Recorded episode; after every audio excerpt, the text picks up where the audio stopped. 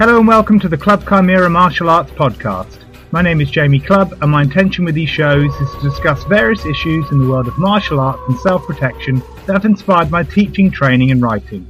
If you're interested in the material I cover, please check out the show notes at the end of this program and also my website, clubbchimera.com. This episode is the third part of The Way of the Wolf. If you haven't listened to the previous two installments, I recommend that you do, especially part two that introduced the way Jordan Belfort's straight line persuasion method has been venerated by certain martial arts teachers. I've argued that this and similar hard sell aggressive sales techniques are eerily similar to the survival signals that self-protection teachers tell their students to look out for in deceptive predators. With self-help being a part of the motivational world and having some shared roots with modern martial arts subculture, we saw how many martial artists were lured into becoming manipulators. I also gave some observations regarding the abuse of influencing techniques. With the stage set for martial arts teachers seeing themselves as retailers in the guise of mentors and students as their trusting customers, we'll look at a culture that turns this into a predator versus prey relationship. I present to you the conclusion of The Way of the Wolf. I hope you enjoy the show.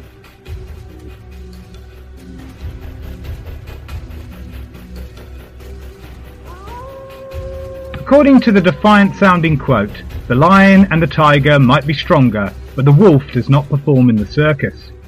It's a phrase that has ended up on martial arts rash guards and t-shirts as an example of a positive spin people have placed on wolves. Are they venerating the wolf's ability to work in an effective team, or their proven survival record?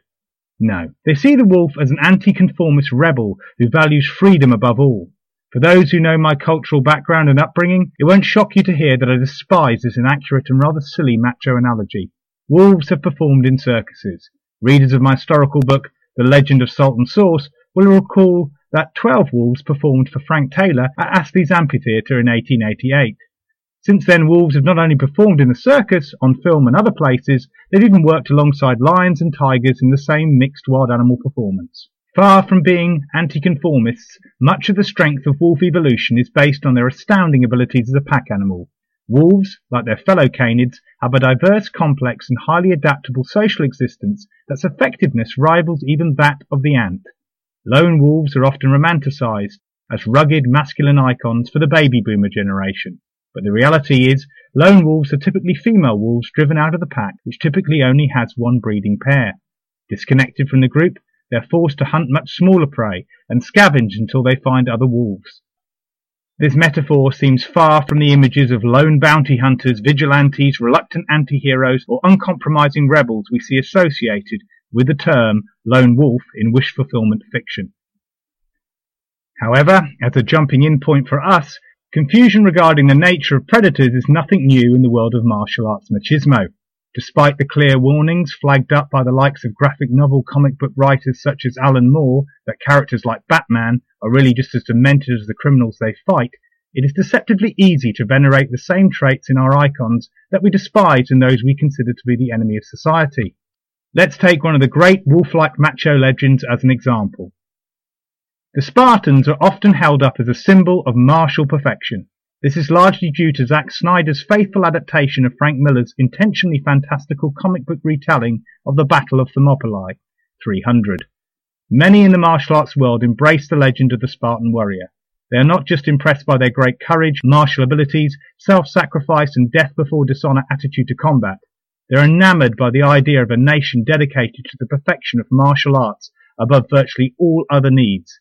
Imagine that your only concern in life is to train in the martial arts. The same year that Miller published his comic book series, Steven Pressfield published his Spartan novel, Gates of Fire. This book was no less revering of the Spartan way and is infused with a strong military code. Lieutenant Colonel Dave Grossman quotes motivational passages from the work, and it is taught in the US Naval Academy and Marine Corps during basic training. I cannot ignore the romance of the Spartan ideal we can learn a fair few lessons from them. Historically speaking, at their height, there is no denying their efficiency in combat, understanding of mental discipline, collective courage, and esprit de corps. From what we know now from ancient historical sources, the Spartans were every bit the warriors of legend. They didn't go into battle half naked, but were actually more technically advanced than their Persian opponents in the Great Battle, and their 300 member that famously held the rear guard to the last man was supported by 900 Helots and 400 Thebans, but none of this diminishes their stature as fighters. Indeed, the Spartan hegemony saw Sparta grow into the greatest military land power in Greek antiquity. By 4th century BCE, the Spartans were the supreme power in Greece, having both invaded the Persian provinces of Anatolia and defeated the Athenian Empire. However, the circumstances that allowed the Spartans to rise to become what they became most famous for is another story. Rather appropriately for us, the Spartans attribute the reforms that established their warrior state to a mythical figure called Lycurgus, a name derived from the ancient Greek word for wolf. Like the Romans that would follow them, the Spartans cited a wolf in their cultural lineage. The animal was also associated with one of the most important gods of ancient Greece, Apollo. As many will know, Sparta isolated itself into a solely military state dedicated to a program of eugenics and extreme moulding of its citizens dedicated to war. All Spartan children were examined at birth for any defects, allowing only those who deemed 100% healthy to survive. The rejects were exposed to the elements and left to die. If infanticide wasn't bad enough, children, and therefore subsequent generations of Spartans, were raised through an institution of child abuse. We're not just talking about extreme physical training, the likes of which are often romanticized in movies about the Shaolin Temple. I mean abuse in virtually every conceivable definition of the word. Babies were bathed in wine instead of water and ignored when they cried, being conditioned to be alone for long periods and not to fear the dark. By the age of seven, all boys were removed to a state-sponsored military school where flogging was ritualized to test endurance. Hazing, humiliation and bullying amongst peers was instigated and encouraged by the seniors to test mental resilience. Those same seniors, more often than not, were involved with an institutionalized sexual abuse of the youngsters as well. Many children would die through their childhood training process, effectively weeding out the weak in line with the Spartan ideal. All of this was achieved on the back of the work of the underclasses from neighbouring Laconia that performed all the skilled labour and craftsmanship, whereas agriculture was left to the enslaved helot. Incidentally, killing a helot was part of a Spartan boy's rite of passage. Whichever way you look at their situation, Spartans prospered by preying on dominating others on a national scale. Even through the contextual lines of history, they were oppressive compared to their neighbours. This isn't to say they weren't cultured and progressive in other ways. Contrary to popular belief, they did produce poets and scholars whose work has survived the centuries. It's also worth mentioning, because I know this will be raised in arguments for Sparta, that the women of Sparta also enjoyed far more freedom than those oppressed in the rest of ancient Greece. However, Sparta's eventual fall can be largely attributed to the traits that established their state and legendary identity. Although it has been argued that greed accumulated by their many victories in battle eventually softened generations of Spartans, inevitably they succumbed to internal rebellion, care of the amassing enslaved helots, and their isolationist ways meant that they suffered externally when their military fell behind the greater technology of their enemies. Given that so many of us in the martial arts world, including yours truly, cannot help but be drawn to emulating the heroic aspects of the Spartan mystique, we might look at their fall as a useful allegorical tale, a tale of caution for the wolf, just as Red Riding Hood and other folk tales might be seen as lessons for the wolf's prey. Much of the Spartan motivation to keep their army and their people in top fighting form came from the paranoid threat that the Helots would revolt. Eventually, and rather predictably, this is exactly what they did do on many occasions. Rather than remedying the problem by changing their system or bringing in a variety of concessions that would have led to a reformed Sparta, their all or nothing elitist militarism called for the same solution each time crush the Helots into submission and then allow business as usual. This proved effective in the short term, but the passage of time, where revolt was followed by inevitable revolt, led to Spartan infrastructure falling.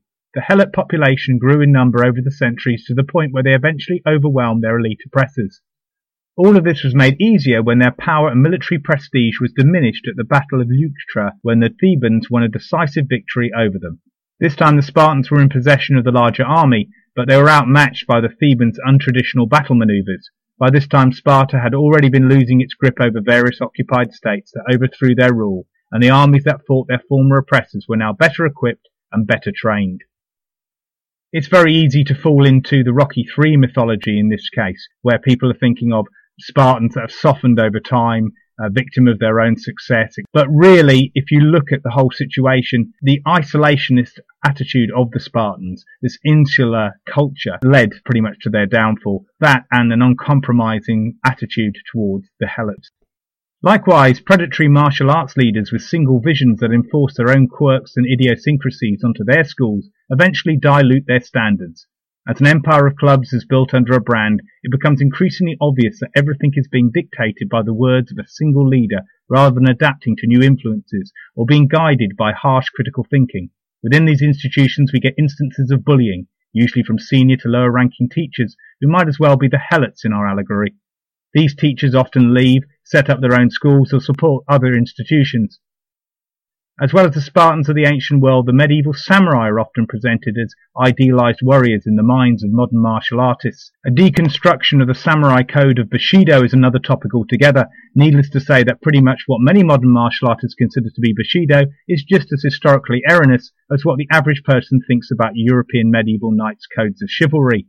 I urge you to check out the works of Anthony Cummins on this particular topic. Just Google Anthony Cummins, C-U-M-M-I-N-S, and have a look at his YouTube channel. Um, he does a lot of research into historical ninjutsu uh, and the ways of the samurai. Amongst his various vlogs, there is some excellent historically researched pieces on Bushido and really what it meant to a medieval samurai. However, it's worth mentioning history's most famous samurai, Musashi Miyamoto's The Book of Five Rings, became a favourite philosophical book for the 1980s stock exchange when greed was good. Again, Musashi's work is worth reading, but I would be dubious about citing as a healthy moral compass for today. Musashi's career might be described as systematic human slaughter through dueling with a psychopathic disregard for honorific conventions of the day that is often dismissed as strategy. Feudal Japan might be compared to Sparta in that it was a country ruled by military generals and its warrior class were the aristocrats of the country. Unlike Sparta, the conventions of feudal Japan happened within a country that was an island, allowing for an environment even more suited for isolationist policies. The samurai's position, relevance, and military strength diminished through over 200 years of peace when their civil wars ceased. When the Japanese faced foreign enemies, they quickly discovered that their country was an age behind and the Meiji Restoration saw the end of the samurai class. To give credit to Japan, the country might have been the exemplification of alienated military elitism, but from the Meiji Restoration onwards, they became one of history's fastest readapters. Upon reading the work of Kent Bailey of Virginia Commonwealth University, I can see that ancient Sparta might be seen as an institutionalization of the warrior hawk evolution. Bailey researched a number of surveys that revealed a natural uncomfortable feeling experienced by non-psychopaths when they occupied the same space as psychopaths. The professor argued that this was a hardwired human survival mechanism designed to protect the pack from the unpredictable warrior hawk in their membership. This hypothesis would appear to agree with Gavin de Becker's survival signals covered in the first episode of The Way of the Wolf. Bailey puts it that due to the highly hazardous nature of primitive human hunter-gatherer society, psychopaths, or warrior hawks, evolved in order to be the seekers and killers of the group. This minority of Paleolithic tribe members were needed to tackle the largest and most dangerous of prey for the benefit of the rest. They would have been equally good in sensing weaknesses in rival tribes and in taking advantage of those weaknesses without hesitation, ensuring their tribe's survival in a time when existence hung by a thin strand 24 hours a day, every day. Robin Dunbar, professor of psychology and evolutionary anthropology at the University of Oxford, cites the berserkers of Norseman Viking history as a medieval version of the Paleolithic warrior hawk members of any given tribe. These elite Norse warriors, it is theorized, gained their name from the bearskins they supposedly wore and their apparent devotion to a bear cult. Interestingly, there was another less famous cult that were also sectioned out for their crazed rampages of enemies, whose rediscovered shields and standards seem to demonstrate worship of wolves. These bear and wolf warriors that grew in infamy between the 9th and 11th centuries via the sagas later written about them are described as believing they, they shapeshifted into bears and wolves in their crazed battle fury. Dunbar says that the poems and other literature also reveal stories about these men turning on the countrymen they were tasked with protecting. This, the psychologist argues, might explain why non-psychopaths feel an innate physiological uneasiness towards a psychopath. During my early days as a martial arts teacher, I was made aware of martial arts clubs that preyed like packs of opportunistic canines on an unsuspecting public. Maybe wolves don't deserve the complete metaphor in this instance. Jackals might be a better description. In their rawest form, these clubs were transient by nature, only staying long enough to fleece as many students as possible. They set up shop with sensationalist advertising. With the customers in the door, they applied their sales pitch on them every lesson. The Jackal Martial Arts Club's hit get their students in, and then spend every lesson working in retail, milking everyone for memberships, membership packages, various items of compulsory training equipment, and any other product they can sell until the club eventually loses numbers. Then the club is closed down and the jackals travel elsewhere looking for more prey. Within this type of culture, there is a Jordan Belfort wolf pit type mentality amongst teachers with the chief instructor encouraging aggressive competition between them to make more sales and drain clubs quickly. The corporate martial arts model probably has more in common with the culture of business motivation and the wolves of Wall Street mentioned in the previous podcast. These predators really are the apex ones in the martial arts world. Their money, resources and ambitions lead them to gobble up territory and see off competition. They're better compared to the wolves that once terrorized France and other European countries before modern times, or even to the lions that rule the plains of the African continent. Everything about their operations has become made to look more businesslike in its approach, to portray the veneer of respectability. These clubs, due to the size of the operation, are often managed more or less like pyramid schemes for the instructors, which would explain why so many martial arts teachers are susceptible to being conned into the various fad supplement pyramid schemes out there. Therefore, unlike the jackals, these predators do not just prey on the customers at the bottom of the feed chain, but also the lowest instructors promising big financial rewards. In some of these corporate structures, the lowest ranked teachers don't even earn. Rather, their teaching of students who spend their hard earned money to learn martial arts is considered part of their apprenticeship training. They earn more as they climb the instructor ranks, kicking back large percentages to the top echelons. Some corporate martial arts structures have simply gone into franchising and generally just prey on the instructor customer, just as there are countless numbers of diploma mills and other courses out there with certifications that have no legitimate academic or vocational value, many martial artists have worked out that if their brand is strong enough, they can do the same with the many dedicated martial artists who are hungry to teach what they love for a living. Within the corporate structure of the martial arts world, various different, more aggressive tactics are employed to get students into classes. One infamous karate association trained its instructors to go from door to door to recruit students and even entire families into their programs. The association's founder brought in several ways to maximize numbers of students and to flood the market with his schools at the obvious detriment of training quality. Dedicated students were spotted early, very early. Reports from ex-teachers for the association said that they had barely been training for three months before they were asked whether they wanted to be on the instructor program.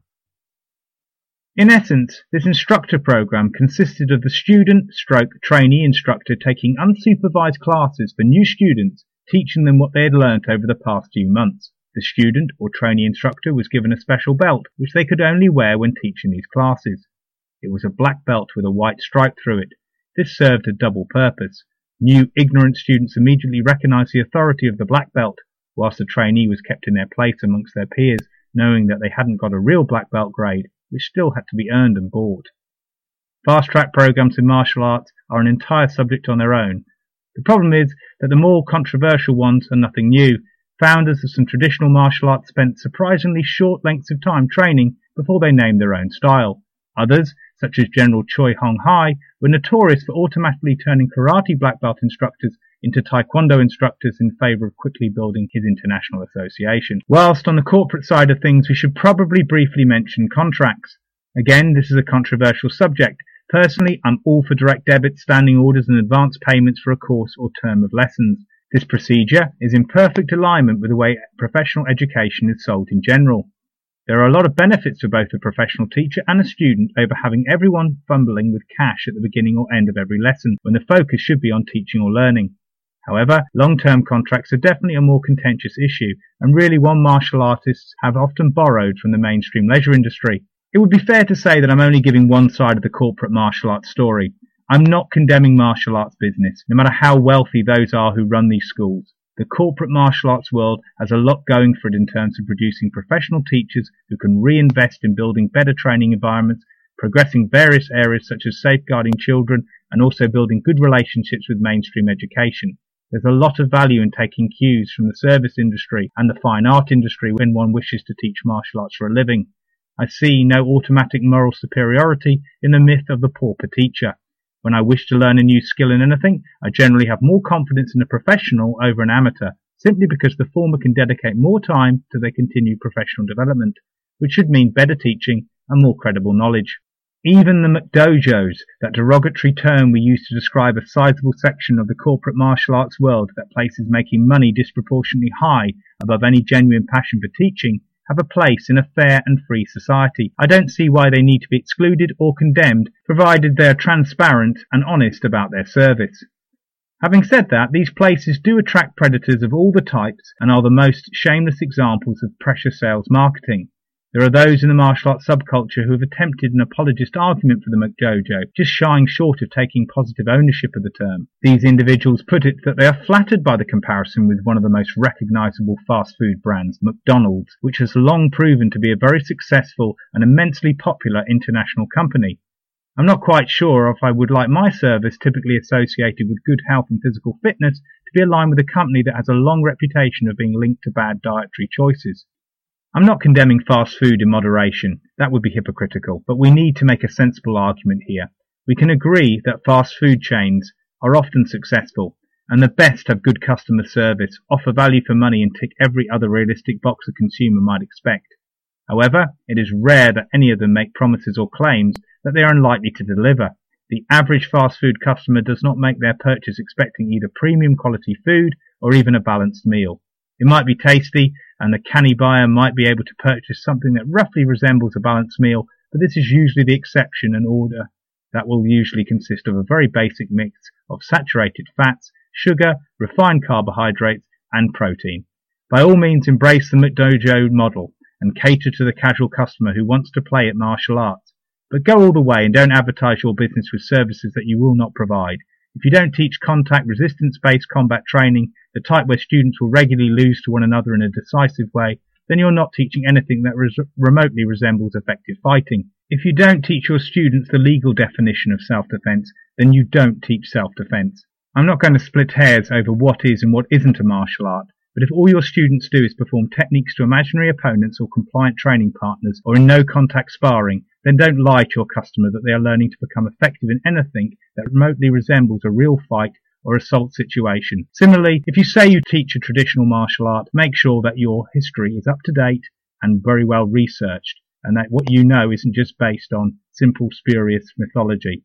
Before we leave this part of the discussion, it's important to take away that the corporate model has two inherent problems for martial arts teachers. The first one is the wholesale embracing of the business motivation culture. As I said previously, martial artists have a long-standing relationship with self-help. This often means taking on board predatory entitlement philosophies that ultimately pit teachers against students. It might also mean adopting various new age pseudo-scientific ideas that more often than not share a relationship with pre-scientific concepts promoted by some traditional martial arts systems. Secondly, the martial arts teacher is a figure of authority to their students that is valued far higher than retailers in general. The student does not think of their teacher as a salesperson, which gives the teacher an unfair advantage in a sales situation. To give you a comparison, a gullible consumer might respect the apparent authority of a snake oil salesperson in a variety of different industries. Their Belfort Carnegie style rapport building might trick a customer into thinking the seller to be a friend, but the dynamic remains retailer customer.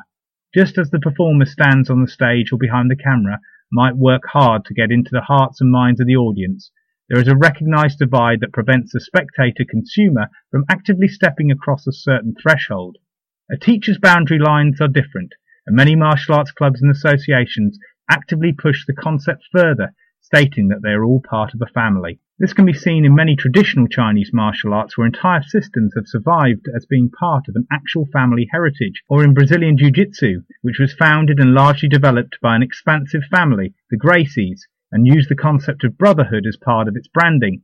Gracie Barra, founded by Carlos Gracie Jr., where I learnt my Brazilian Jiu-Jitsu, use slogans like organized or train like a team, fight like a family as part of their value system. The martial arts teacher is a mentor, even a parental figure in the eyes of their student. It's a fairly universal concept whether one is being coached in Western boxing or entering into the Kohai Senpai relationship of Japanese Bushido or Budo. Trust runs deep in this case to the point that a sales pitch might as well be an order. An injured predator is often considered one of the most dangerous animals alive. They are desperate and will do anything to survive, taking whatever they can. We might liken this lame wolf to the teacher of a disintegrating club. I have witnessed some otherwise very good and legitimate martial arts teachers fall down a spiral of destruction that leads them to effectively turn on their students. There are many reasons why a school struggles to get students. Inevitably, most students in a class will leave. They will also have a variety of reasons, and it isn't always that they haven't got what it takes. They have given up, or any number of other weak sounding excuses judgmental teachers too readily assume. On the flip side, it isn't because the teacher was wrong either. Many martial arts teachers keep a good relationship with their ex-students. Sometimes those students feel they can return to the club at any time without any feelings of recrimination. Other times this does not happen, but there's a mutual feeling of goodwill between both teacher and student. People aren't commodities, and it seems rather vulgar to think of them in the same way as Jordan Belfort's straight line persuasion method, only worry if your customer goes elsewhere. Anyway, the injured wolf teacher is down on his luck. Perhaps other metaphorical wolves are at his door. He needs to gather what resources he has left in order to keep going. Rather than being honest with his class and asking for help to recruit more students, or reworking his marketing, or simply offering more services, he doubles down on his immediate sources of income. He squeezes those who remain loyal to him by forcing them to attend more classes or by hiking up their fees disproportionately. The teacher is now heavily invested in the short term. The club's health and atmosphere might as well be a symbol for the teacher's desperate state, as it rapidly eats up all its resources until it is of no use whatsoever. Sadly, I've seen this happen all too often. Finally, there's another type of predator within the subculture of martial arts that is often nurtured by any institution that bestows all-powerful positions of authority and isolationist ideals. They aren't necessarily separate from any of the previous types of wolf teachers, but can be seen as a dangerous eventuality for unchecked power. There have been a disproportionate number of cases of sexual misconduct in the martial arts world. No particular style appears to be immune from it happening. Whether you train for sport, tradition, or modern self-defense, your subculture has convicted and active predators in the fold. If you don't believe me, have a good internet search for the cases. Sites such as Bullshido, which have publicly disclosed lists of martial arts teachers on the sex offenders register, see a direct correlation to the way martial arts teachers socialize with their students outside of normal lessons refusing to accept the simple fact that they remain an authority figure in the eyes of those who attend their classes. Mix in all the mystical philosophy that many martial arts teachers like to imbue in their lessons, and one can see a parallel with religious institutions. Consider these facts. Most sexual assaults go unreported. Martial arts on the whole is not regulated and does not have to conform to the same standards, including duty of care, as mainstream education. As a side note, Add in the fact that the majority of martial arts students are children. Finally, think about how many cases you have read or heard about involving sexual misconduct in a normal, regular school, despite the fact they are heavily regulated and have safeguarding policies in place. It's not difficult to see a martial arts teacher who views themselves as the alpha of their pack, who has recruited students through viewing them as a quarry or a resource, to now take further advantage of their position. We cannot deny that the predatory psychopath presents a lot of attractive qualities to the martial artist and the self-protection practitioner. After all, many traits of a psychopath, charm, confidence, aggressive drive and certainty are often venerated by the masses as the signs of a good leader. When it comes to teaching someone the art of violence, we know that a certain mindset has to be adopted. Most civilized humans have a natural aversion for hurting one another, and society is all the better for this inclination. Nevertheless, there is an acknowledgement that in the short term, certain situations need an individual to override these impulses to subdue or neutralize a threat. From the soldier with his finger on the trigger to the civilian poised to punch preemptively, emotion can be a very dangerous obstacle. It's generally better to be able to switch off the kindly person in your head when it's time to act in self-defense. Cold single-mindedness is required to maintain a fast reaction loop to be ahead of an enemy or a predator.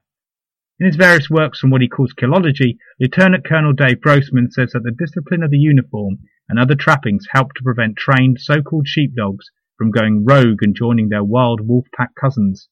My podcast, The Order of St. Guinefort, looks at some of the exceptions to this rule. Nevertheless, there is a very tenuous line between the attacker and the counter-attacker. The discipline of training and maintaining virtuous objectives should ensure that none of us are led astray. Throughout this trilogy of podcast shows, I presented the wolf metaphor in a largely negative light. Whether I was using the Carteret metaphor to describe the predators we should train others to spot and avoid, or when I was critiquing the way predatory machismo was being embraced by martial artists in the form of a wolf, none of this paints a fair image of this amazing creature. I live only a few metres from my parents' pack of wolves, which are some of the most beautiful and fascinating animals you could hope to meet. Wolves have complex behaviours that cannot simply be boiled down to their single status as a predator. Perhaps I should have called these shows The Way of the Werewolf, as the real wolf is never deceptive. We should be impressed by its thousands of years of evolution its widespread survival over huge landmasses. The wolf is reliant on and dedicated to their pack. They are also highly adaptive. The Way of the Wolf might be equally applied to an episode that praises the comradeship and progress of the growing number of forward-thinking martial arts groups. I shone an unflattering light also over ancient Sparta and medieval Japan for the sake of balance rather than personal taste. I criticised their predatory nature as nations that could be compared to martial arts schools that oppress and prey on their students and teachers, as well as the inevitable dangers of isolating one's group by extolling the ideas of elitism. We must never allow our critical eye to sleep, and we must be prepared to separate the mythology and the legitimate virtues of something from its flaws if we wish to be practical in our martial arts thinking. I am not going to now offer the case for Sparta and the samurai. I did offer some praise to them earlier on, but there's more than enough works that will give this side of the story. Now, I would like you to reconsider another military force that doesn't get a lot of positivity in the mainstream, and has often been associated with the wolf moniker. The Mongolian army of the Khans, the scourge of God, are a far-fetched argument for a happily functioning and fair society. All of their most famous leaders were undeniably ruthless and hell-bent on conquest. Indeed, you are far more likely to find Genghis Khan in a book of straight-up evil people than you will do any of the Spartan kings or Japanese shoguns. Genghis Khan was responsible for the killing of over an estimated 40 million people a sizable portion of the medieval world's population. He was a warmongering tyrant who inspired more warmongering tyrants from his family who tried to emulate him after his death. Nevertheless, by comparison, the Mongols showed amazing magnanimity to those they conquered. They allowed the subjugated peoples of the various lands to operate in their normal fashion, not interfering with their politics or culture and thus helping to safeguard against uprisings. Like the Spartans and the samurai, the Mongols had a warrior culture of strict training from infancy, their children learning to ride before they could walk. However, a key difference was the way the Khans learnt from those they had defeated, assimilating them into their armies and incorporating their tactics. There is a remarkable claim made in an extra edition of Dan Carlin's praise podcast series, The Wrath of the Khans, that the medieval Mongol army was a match for any army in subsequent centuries and until the extensive use of firearms became the norm. These particular wolves are an allegory for cross-training and progressive martial art.